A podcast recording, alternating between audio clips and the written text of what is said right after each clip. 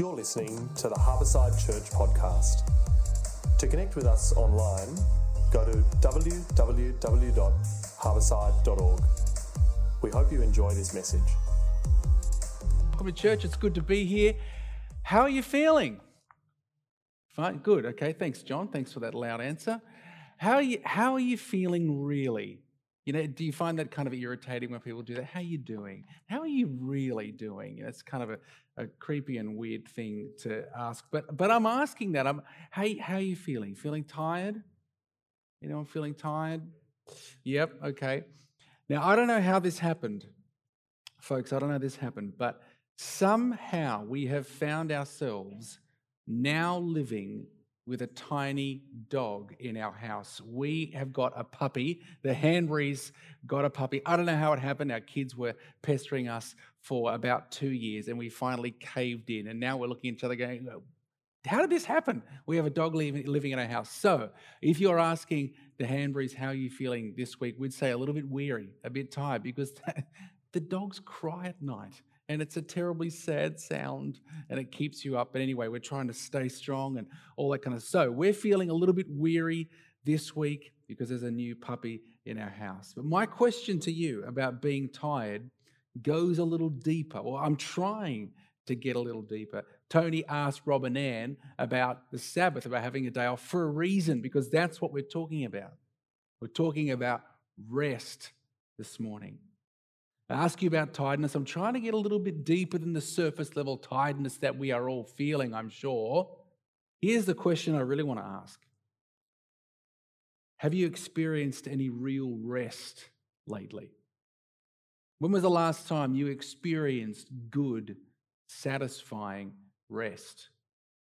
That's a good question, isn't it? We're a few weeks into our series, Putting Your Faith to work. We are trying to connect our faith with what we do. Sunday with the other six days. Does the Christian faith have anything to say to our working lives? Now, we would say a big resounding yes. And we're spending seven weeks exploring how much that is the case. Kara spoke to us last week on our identity. We are far more than what we do. Talk a bit more about that later on. Today, we're talking about rest. Sabbath. You, if you've been around the church, you probably heard that term before. If you don't know what it means, don't worry. We'll define it. We'll talk all about it this morning. What we do when we aren't at work that helps us when we work. That's what we're looking at. That makes sense? What we're doing when we're not at work, how that helps us when we are working. That's what we're talking about.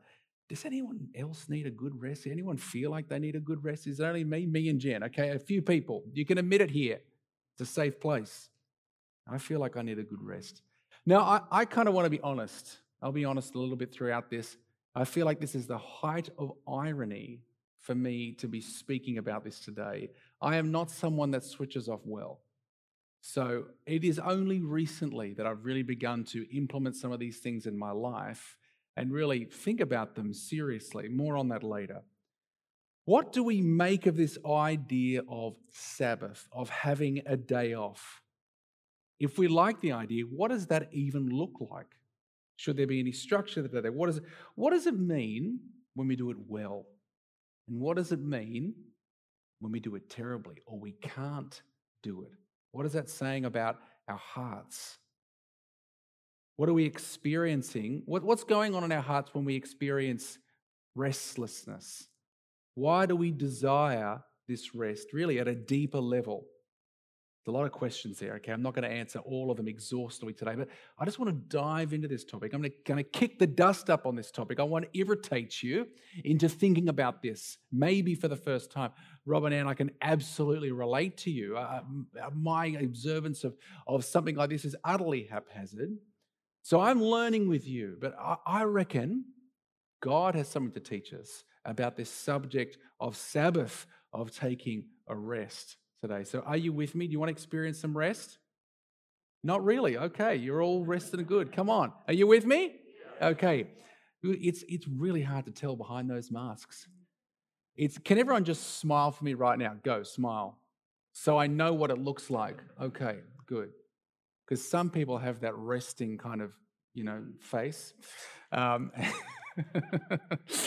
and I, when I smile, my eyes really smile, so I can look like I'm sleeping probably. So just so I know what's sleeping and what's smiling. Okay, so I'm watching there. All right, it's not easy preaching to a room full of masked faces, but anyway. All right. So I want to ask, why does God care about this? This feels a little self-helpy. Why does God care about it? So today we're going to go deep and rich. I'm not going to apologize for that. We're going to be looking at what the Bible says about it. We're going to be looking at a bit of theology, but don't worry. We're not going to look at ever, hopefully at this church, look at irrelevant theology. There's no such thing that theology uh, apart from our daily lives. Okay, so we're going to look at it, but then we're going to get really practical as well. Let's do this together. We've got to ask why do we struggle with this? Is there any hope for our weary souls? Okay, can I paint a picture for you? Let me paint a picture. You ready? Everyone, let's take, take a deep, deep breath. Ready? And breathe out COVID. Okay, no, I'm kidding. Okay, breathe out. You ready? Picture this it's the morning. You just wake up and you feel refreshed. The fogginess is gone, your head's clear. A deep part of you feels kind of full. You could even maybe describe yourself as feeling content. Your mind flicks back to the day before. Images come into your mind of good food, good drink, wine, laughter, fun times with friends or family. Times when your soul felt refreshed, you maybe walking amongst nature, in the mountains, in the forest, or along the beach time with loved ones, intimate moments with your spouse. Picture bathrobes, pillows, good sleep. And now you're back to that morning. You've got a full day of work ahead of you, a full week, but you think, I can do this. You feel like you have the capacity for what's ahead. And you know that in six days' time, you'll have the opportunity to do all of this again. How does that sound? Sound good? Does that sound good? Okay, let's all go and do that. Let's pray. Let's all go. And, no, I'm kidding.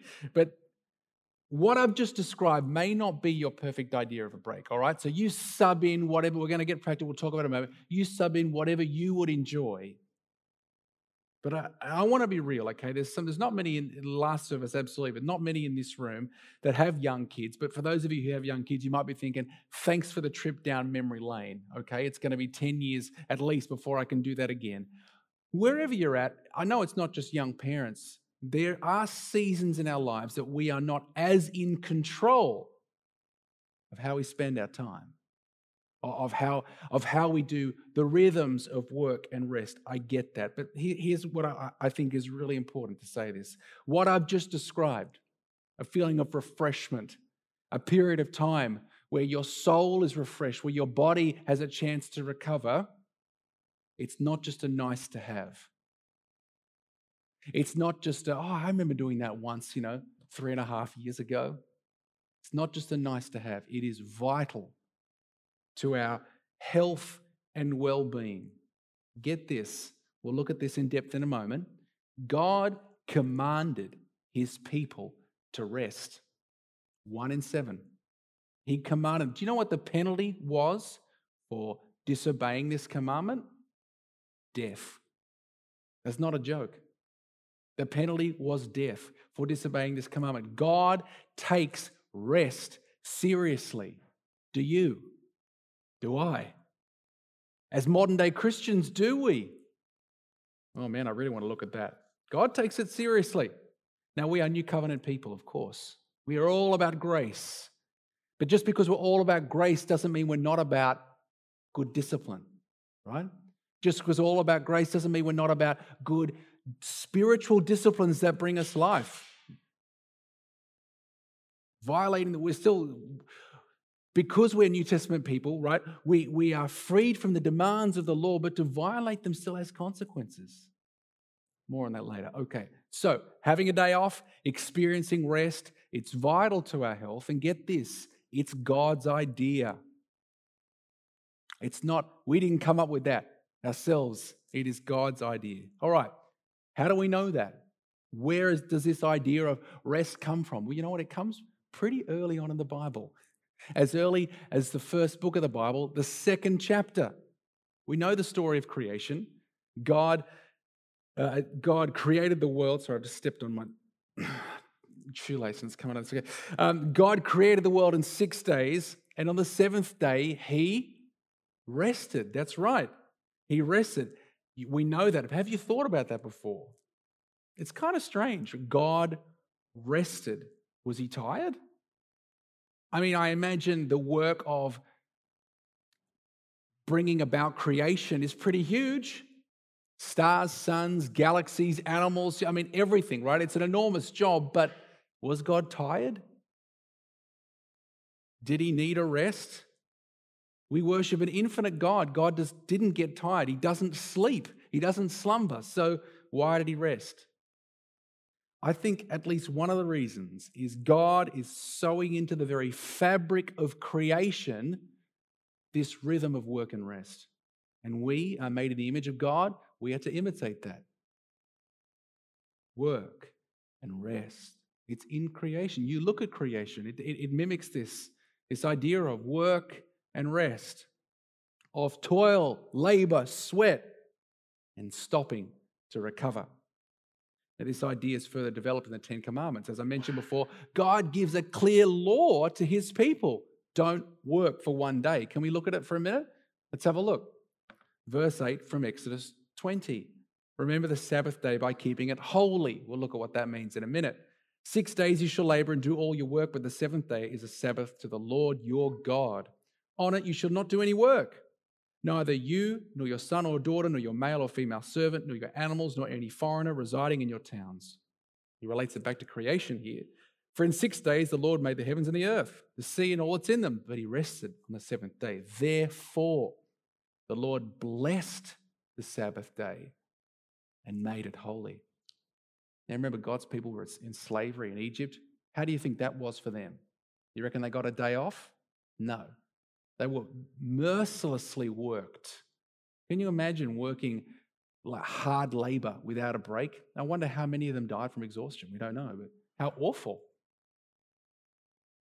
Now, this Hebrew word, let's have a think about it. Sabbath comes from the Hebrew, Hebrew word Shabbat. There you go. Now you know a Hebrew word, Shabbat. And it just means to stop. That's it. Cease, desist. It's a day of stopping. Sabbath, day of stopping. What else? I love what this says here. The Lord blessed it and made it holy.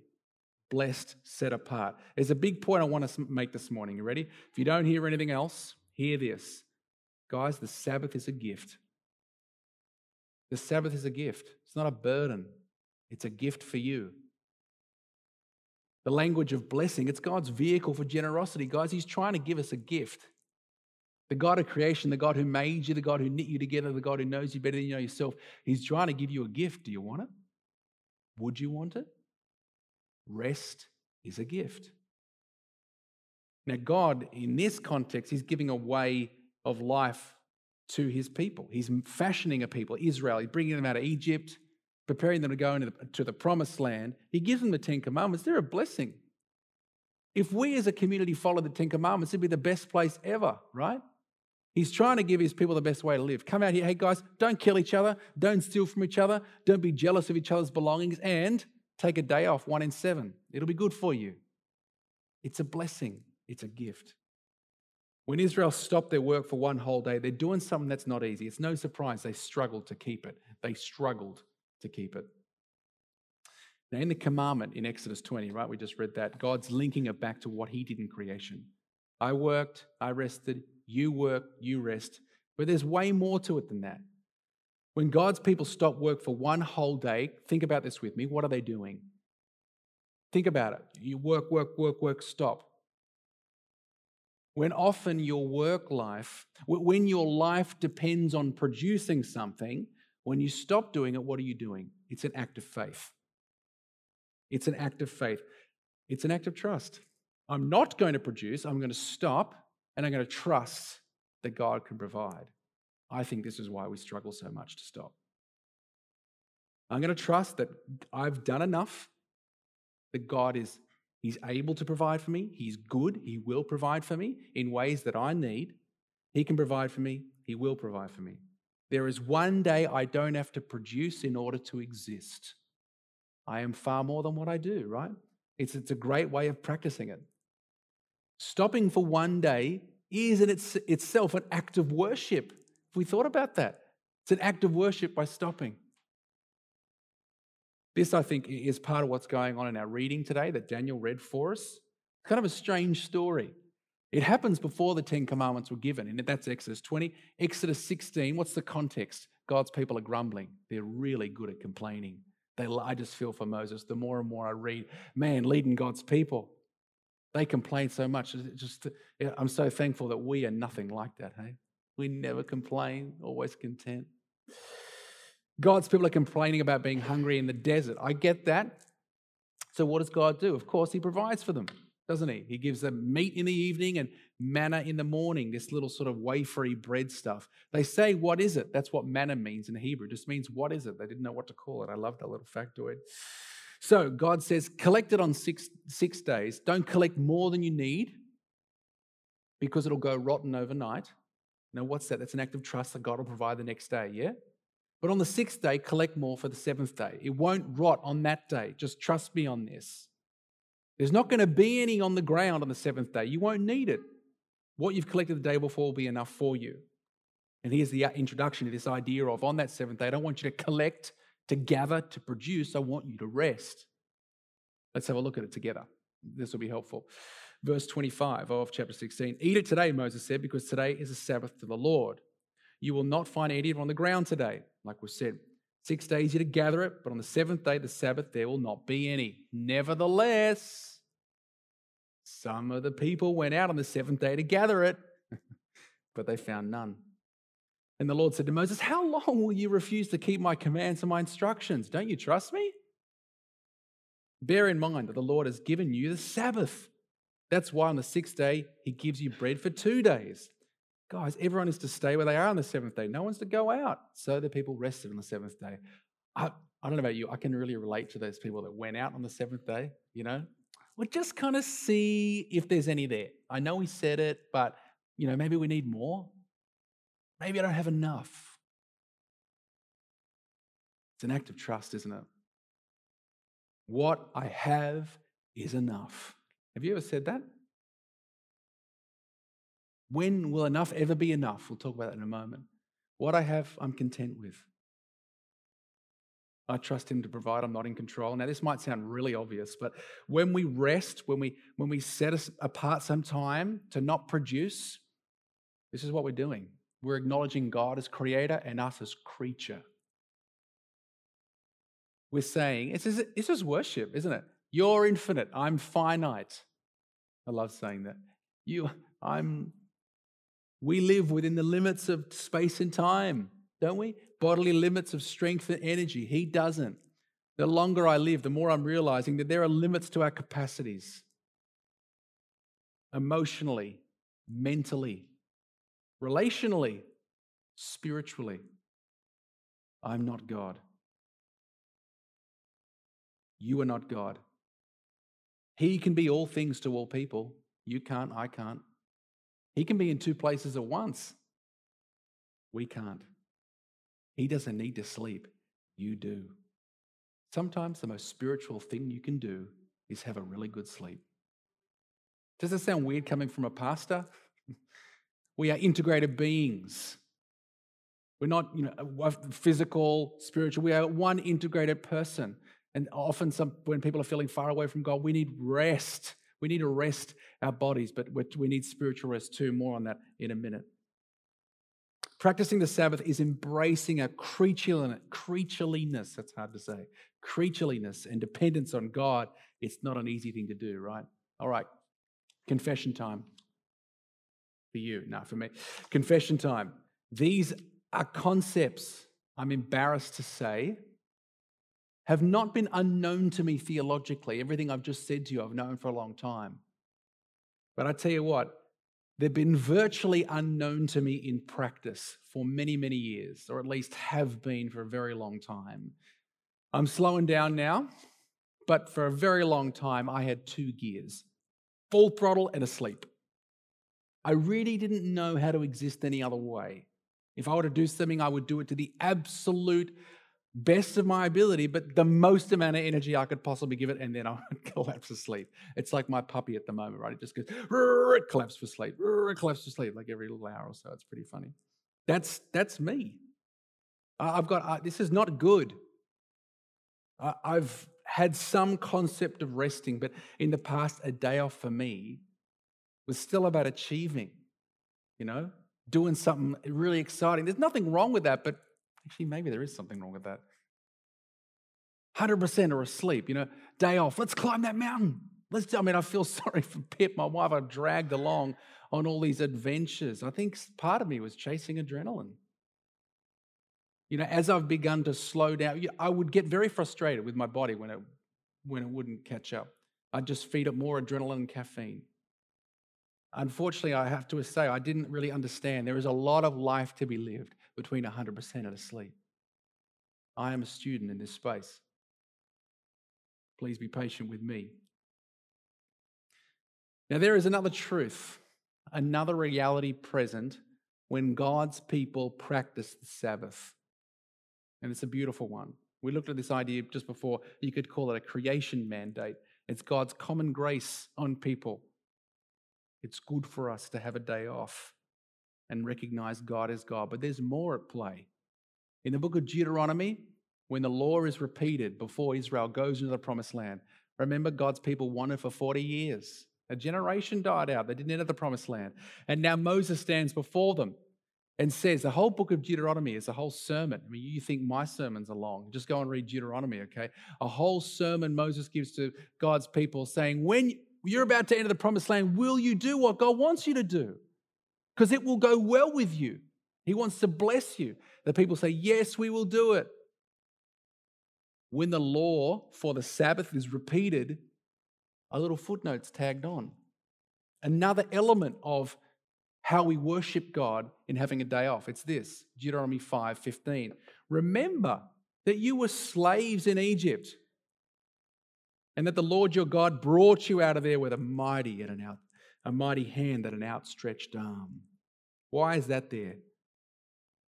Israel, people, remember, you were saved from slavery. Did you save yourselves? If it were up to you, you'd still be there. It's trapped in slavery to Pharaoh. God saved you. So, why is this relevant now? So, when you practice the Sabbath, remember his grace and mercy. Remember what he did. And that he's worthy of trusting. Look what he did for you.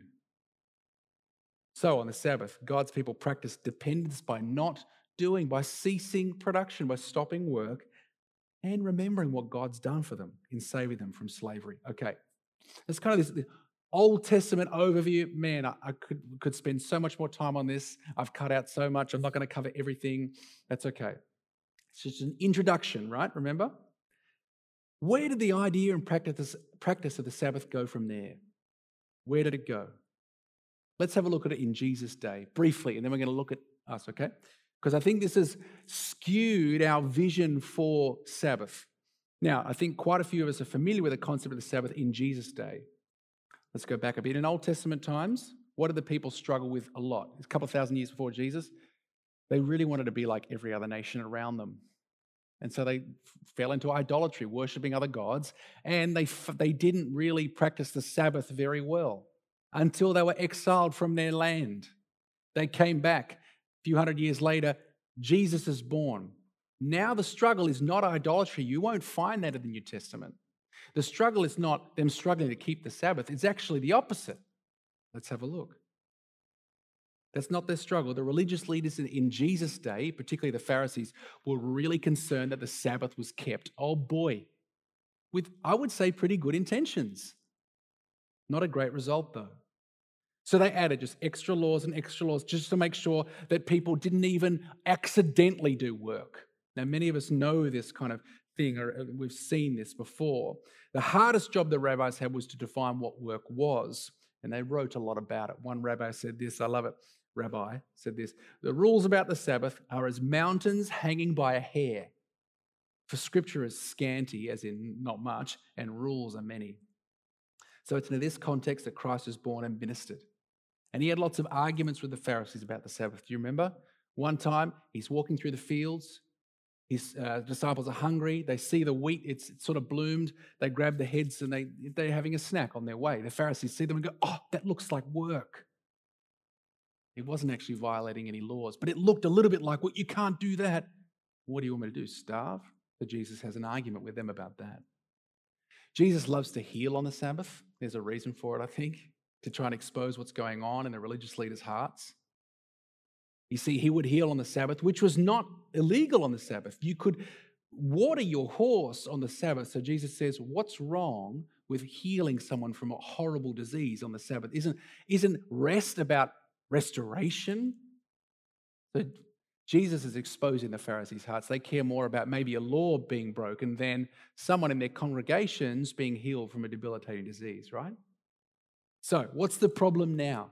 It's classic human heart, right? We make religion out of everything. The Pharisees in their desire to keep the law missed the point. Remember what was the earliest point I said? If you forget, if you remember nothing else, remember this the Sabbath is a gift. Pharisees missed it. It's a blessing, it's a celebration. It's a beautiful thing. They made it a burden. I better make sure I keep the Sabbath. No, it's a blessing, right? Jesus says it the Sabbath was made for man, not man for the Sabbath. The Sabbath was made for humanity, for people, not you, you don't have to fulfill it. No, no, it's for you, it's a gift. So, where does that leave us regarding the Sabbath? Well, in Jesus saying the Sabbath was made for you, not you for the Sabbath, doesn't mean it has no place in the life of the Christian. I think we just kind of have left it there, you know? The Sabbath was made for man, not man for the Sabbath. Great. I don't have to keep it. Whoa, hang on. That's not the end of the story. So I grew up in church. I went away from it for a little while, but came back in my sort of mid teenage years. And I must admit, I don't reckon I heard any teaching on the Sabbath. I don't know about you if you grew up in the church. The most I heard about it was what I've just discussed. You know, Jesus fighting with the Pharisees in the Gospels about the Sabbath. And, and the, the message loud and clear was we're free, we're a people of grace. We no longer have to keep the burden of the law because Jesus Christ has set us free. So we hear that loud and clear, and then not much else. What are we missing if the Sabbath was actually meant to be a gift from God? Now, I think the modern evangelical church kind of is to blame. I'm a part of it. We've majored on certain spiritual disciplines and been incredibly silent on others, right?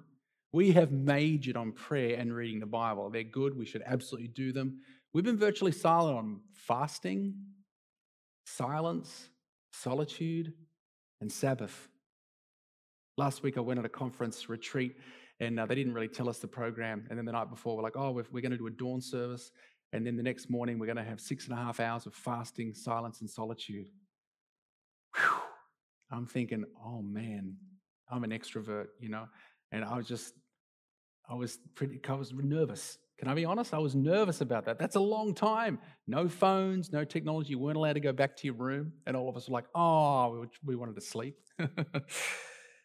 but it's one of the first times I've really ever done that. And can I say, I found it absolutely refreshing. I absolutely loved it. I can tell you about that more another time. But we've largely been silent about those spiritual practices, those disciplines that can be really good for us. So, but now we can't just blame the church. Really easy to do. We can't just blame the church. So let's blame the culture for a minute. Can we do that? Let's, let's throw some stones at our culture for a moment. Because we need to really realize where we're living and why this is so hard. I think we need to understand why we're terrible at, re- at, at retreating, at taking a break, at keeping the Sabbath. Let's have a look. Our current cultural and technological world is completely opposed to the idea of you having a rest, of you switching off. Uh, you probably might be familiar with statistics like this. On average, you will see about 4,000 ads a day. That's a day, 4,000 advertisements a day. And do you know what they're primarily designed to do, those ads? Make you feel discontent. That's what they're designed to do. That's the science behind it, right?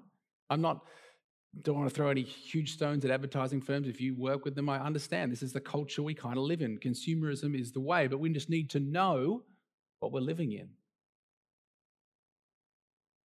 They're designed to make you feel discontent. You know why? Because content people don't consume products. They're designed to make us feel inadequate and incomplete unless you have what they're marketing, right? Here's the problem, or here's, here's why it works so well because you are discontent, because I am discontent. Discontentment is the default position of the human heart since the fall, right? You could discontent, you could define that as restlessness. We are absolutely restless and discontent. There's a reason because you and I were made for God to be satisfied in Him, and nothing else will do it for us. We're spoiled. Nothing else will do it for us. These advertising companies are monetizing our restlessness. I wonder if you thought about this before. Uh, it's actually pretty recently I've, I've discovered this. Our desire, our wanting, our desire is infinite. It's infinite. Our desire is infinite. Your wanting is unable to be satisfied. There is not enough things to satisfy us. There's not enough toys to buy, things to own, people to sleep with, connections to be made, houses to renovate, you name it. There's not enough of it to satisfy. Ecclesiastes says, The eye never has enough of seeing, nor the ear its fill of hearing. It's like throwing a bunch of pebbles into the Grand Canyon and hope it fills up. Doesn't It's not going to. We were made for God. Now, I know we say that all the time. Okay, we say it so much it's cliche. Well, that's good because it's true. God has made us for himself. Nothing else will satisfy our human hearts. Our infinite desire was meant to be satisfied by the infinite one. See how this is all related to rest? Can't just make one more comment on this? Just think about how much our restlessness is exacerbated by the little computers in our pockets. Think about it. They are, we are constantly bombarded with things to buy, aren't we, as we scroll, right? And they are tailored to our particular taste, what we're into at the moment, right? So, you know, six months ago, all I saw was cycling gear, right? Cycling clothing, cycling. Now, can you guess what I'm seeing now? Yeah, puppy stuff, right? Because we've got a dog in our house. So all I'm seeing is stuff for the puppy, food for the puppy. I'm like, how do they do this? They're watching. Scary. Now, I know there's science and all that kind of stuff behind and they're data mining or whatever it is, but right? Personally cultivated to our desires to make us want. And think Instagram and all that kind of stuff, seeing other people's perfectly cultivated lives, just they're just cultivating a tiny 1% of their life for you to see. And how does it make us feel? It makes us dissatisfied. All of that stuff just throwing fuel on the fire of our restlessness. Is there any hope? Yes, there is. You know where I'm going. Thank God there is. See, we're crazy to think our desire for rest is just a physical one. Of course, they're related, but your soul is longing for real rest. Look at this invitation that Jesus offers. You've seen it before, you've heard it before. I've spoken about it many times. Let's see it again, maybe with fresh eyes. Jesus says, Come to me, all you who are weary and burdened, and I will give you rest. Take my yoke upon you and learn from me, for I am gentle and humble in heart, and you will find rest for your souls. For my yoke is easy and my burden is light. I love Eugene Peterson's paraphrase of this passage in the message. Are you tired? Anyone tired? Worn out? Burned out on religion? Come to me. Get away with me, and you'll recover your life. I'll show you how to take a real rest. Walk with me and work with me. Watch how I do it. Learn the unforced rhythms of grace. Oh, how good's that line? I won't lay anything heavy or ill fitting on you. Keep company with me, and you'll learn to live freely and lightly. Friend, are you tired? Are you weary? If so, good. Then just maybe you'll yearn for the Savior and Redeemer of this world, Jesus Christ, who longs to offer it to you. Real rest. You see, anyone can enjoy a day off. Praise God, we live in a society that in, in, gives us a weekend. Any Christian or not, anyone can enjoy a day off, but only the gospel of Christ, if we let it, can give us true rest because only the gospel offers real peace, true contentment, true satisfaction. And it's into this deep truth that we dive into the Sabbath. That's why I think part of church, church should be maybe part of our Sabbath practice, because we gather together to remember these beautiful truths that we are more than what we do. We learned that last week. Our identity doesn't come from what I do, but who I am in Christ. If you're anything like me, you're really good at forgetting that. And so we need to meet and encourage each other to do just that. Who I am in Christ is already ours. Amen. That's the source of real rest. Okay, we'll finish up in a moment. Finish up in a moment. Stay with me. You might be thinking, sounds good, Dave. Well, okay, we've got some theology about it. I understand, you know, how it, the Sabbath worked in Israel and, and, you know, how it was maybe warped by the modern day church. But all right, I'm kind of convinced I might need to do rest a bit differently or do rest for the first time. Where do I get started? How do I implement this? Great question. Let's have a think. I think start with a section of time. A whole day might be too intense for you, right? It may be too much for you, but I would recommend at least stringing a few hours together a morning or an afternoon. It's a good start, better than nothing. But what day? Whatever works for you. Sunday's obviously a work day for me, so Sunday is not my day. I have another day where I try and do specific things that I'll talk about in a moment.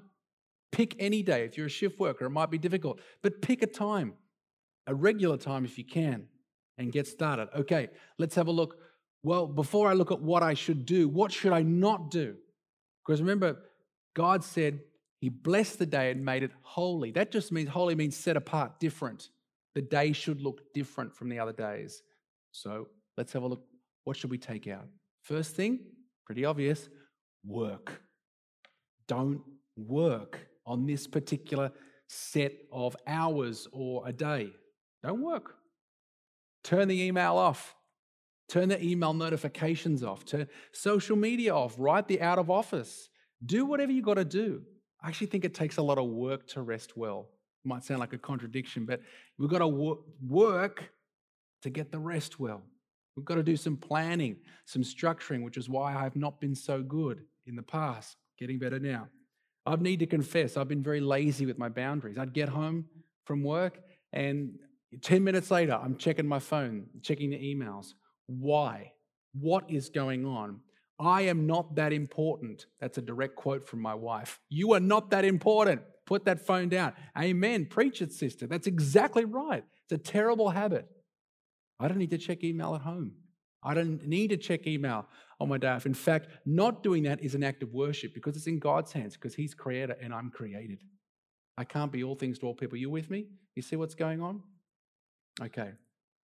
I think some of us won't do this because we can be very lazy in putting boundaries in place. All right. So, what, what are we not doing on a Sabbath? Work. What's something else we could not do? Buying and selling. What do you mean?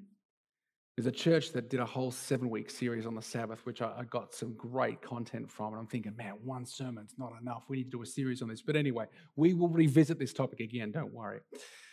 But they made this great comment. I love it. Practicing the Sabbath is an act of resistance in a society addicted to the twin drugs of accomplishment and accumulation. Right? We live in a consumer society, like I said before. We're, that's pretty cool. It's an act of resistance because we are addicted to accomplishment and accumulation. So on Sabbath, we step away from that, right? I am more than the stuff I produce and the stuff I get. Don't get more stuff on the Sabbath? If, if the Sabbath's about having a day that's different, what could be more different than removing ourselves from consumerism just for one day? We could think about that. By the way, this is just guides, of course. There's no legalism here. It's freedom. I'll talk about that more in a second, but this is just freedom. So like we could we could not work, we could not buy, do buying and selling. What else? Worry. We could try and get rid of worry. What do I mean by that? How is that possible? Our brains and souls need a break from taxing decision making. Doing it 24 7 burns us out, brings on anxiety and stress, right? So let's try and disengage from the mental hard work of big decision making. So, what do I mean? I think the Sabbath is not a day to do your taxes, it's not a day to do, do your budgets, it's not a day for difficult, big decisions. Like I said before, we might have to plan the working week differently, evenings and different other times to do these things, not on our day off. Okay, so we take away worry, take away buying and selling, maybe take away work. what do I do then? What do I do on the day?